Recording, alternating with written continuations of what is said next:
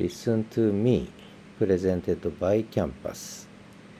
えー、Listen to Me の13個目のエピソードになります、えー、今日はですね Listen to What Listen to What ですね、えー、一体何を聞いてるのっていうまあそんな話なんですけどもえー、ちょっと考えたいのはあ今までちょっと言葉とかねそれから音声配信のこととかね、えー、ライブで聞くとはオンデマンドで聞くとはでそして文字を書く読むってどういうことかなっていうねまあそんな話をしてきたんですが でこの「Listen to Me」ですけどカテゴリーを、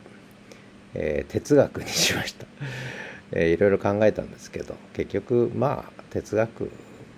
的なことを喋っていくことになるのかなと思って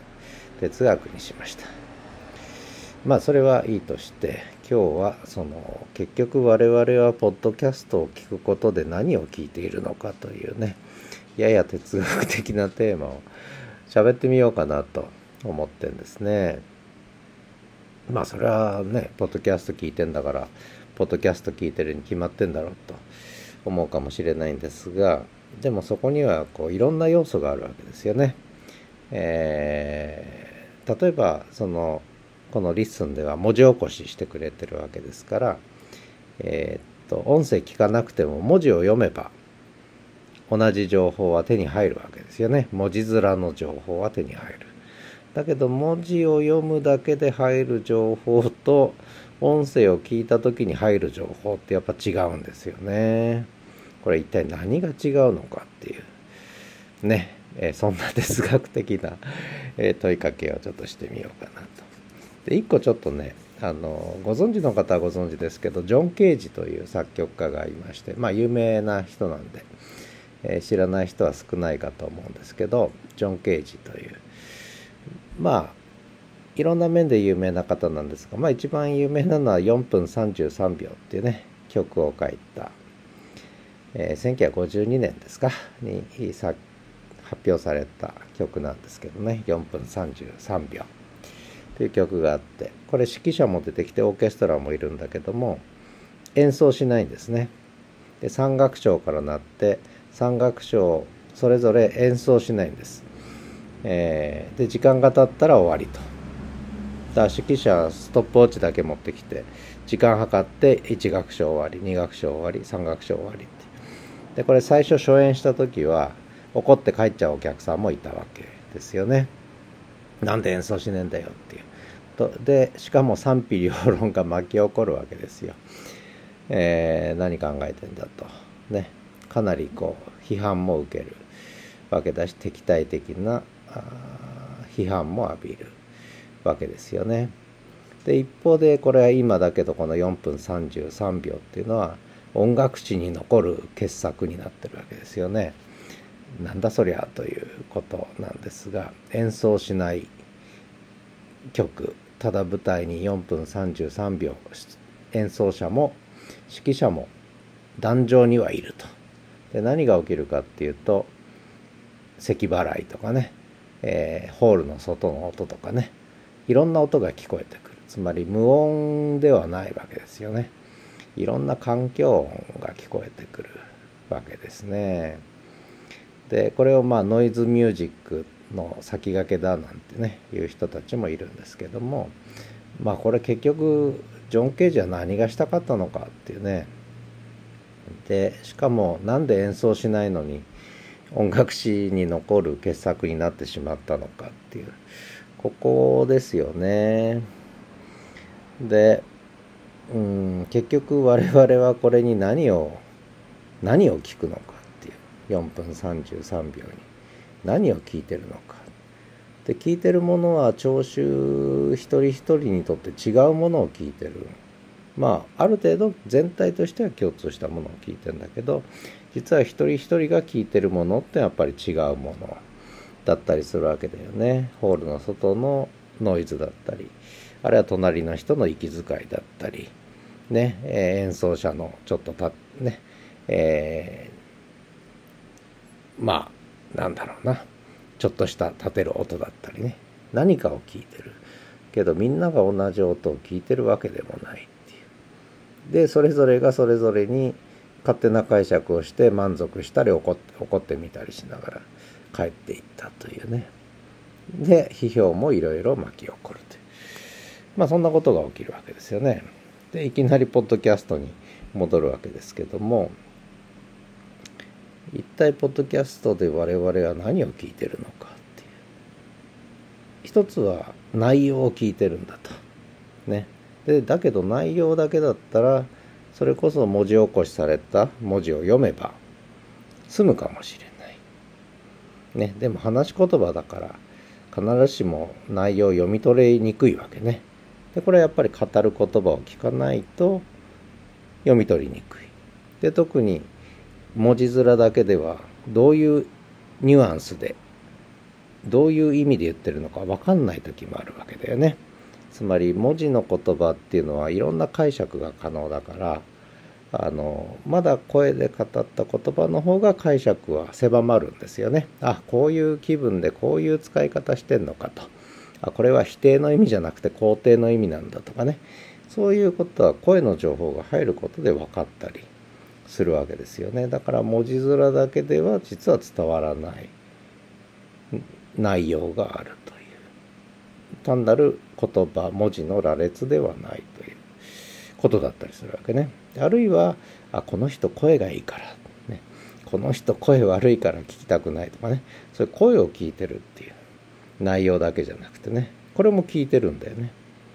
であるいは話のトーンとか調子とかね。すごいこう攻撃的な喋り方をしてたりすごくイライラした喋り方をしてたりしたらその感情とか気分というものものも情報として伝わるわけですよね。であるいはそれこそマイクの性能とか含めてね。あるいは周りのノイズ。そういうのが気になっちゃってもう聞いてられないということで単なる内容だけじゃなくていろんな周りの音とかその音質とかね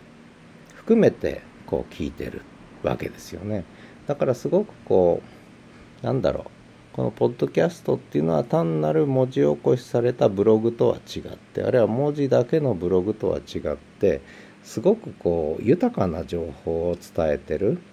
だからそこにプラス肯定的な評価も出れば否定的な評価も出れば聞く人によって内容を評価する人もいれば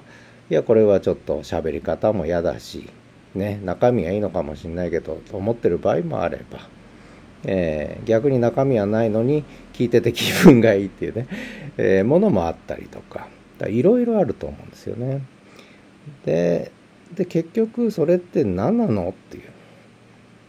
でちょっとジョン・ケージに戻るんですけどジョン・ケージの4分33秒にやっぱり一人一人いまだにそれはやっぱり無意味だという人だっているわけだしいやあれはもう本当にすごいすごいこう考え抜いた作品なんだっていう人もいるしでそこにいた人はあれはもう忘れられない体験だったっていう人もいればよく分かんなかったわっていう人もいるわけで。でそういうこう何て言うのかな。まあそこは無音の空間でいろんなそれ以外の音が聞こえる空間だったんだけども。でまあそれは極端な例だけど例えばポッドキャストで誰かが喋っている。そこにこう付きまとういろんな要素があるわけですよね。うん、声質から感情気分内容えー、喋り方ね。えー、周りのノイズ。もうそんなものが全部ひっくるまっていろんなやっぱり聴衆リスナーにいろんなこう解釈とかいろんな意味とかいろんな気分とかいろんな捉え方がされるわけだよね。だからここで好みも出てくるわけですよね、えー、別にジョン・ケージの4分33秒なんか聞きたくもねえやっていうね、えー、いう人もいればいややっぱりこの体験してみたいって人もいればもうこれはもうしょうがない。で最初の問いに戻って一体我々は何を聞いているのか。でこれまあ僕の答えはやっぱり一人一人がそこにそれぞれの意味を見出してる。で、これは意味ってのはいろんな意味での意味なんですけど、一人一人がやっぱりいろんな意味を見出してるんですよね、そこにね。内容に意味を見出してるのか、主にね。あるいはまあ、やっぱり声がいいなとか、ね。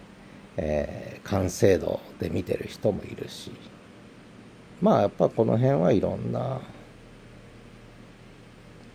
やっぱり意味の捉え方によって評価も違ってくるのかななんて思ったりするんですよね。でちょっと話は飛んでえー、っと私音楽大学というところに21年間勤めて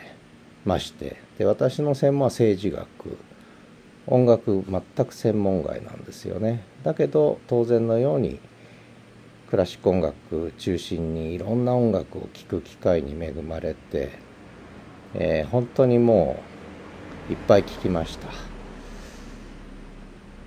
で最初分かんなかったんですよね。何をどう聴いていいのか。まあこの話またいずれするんですけど。まあでもある人がある人って結構有名な作曲家の先生なんですが。ねこうやって聞きゃいいんだよみたいなことを言ってくれてそれがヒントになってね。ああそうかと思って。あ結構自由に聞いていいんだなっていうのが分かった。経験があってね、えー、でこれが1個でもう1個の話が、えー、例えばそのそれこそウィーンフィルとかベルリンフィルとかねいう演奏これはやっぱ感動するんですけど一方でその私は学生オケとかまだ成長途中のね未熟な演奏とかも聞く機会多かったわけだけどそれはそれで非常に面白いんだよね。もっと言うと完成されたオーケストラよりそちらの方が僕は好んで聞いたんですよね。でまあそれはなぜかってね。まあそんな話もちょっとこの後してこうかなと、えー、つまり我々はリッスンいろんな聞くという体験をするんだけどもポッドキャストも含めてね音楽もそうだけどもこの聞くっていう体験って何なんだろう？ってねそんなことをこの「Listen to Me」ではねちょっとこの先何回かに分けてね考えてみようかなと思ってます。ということでまた。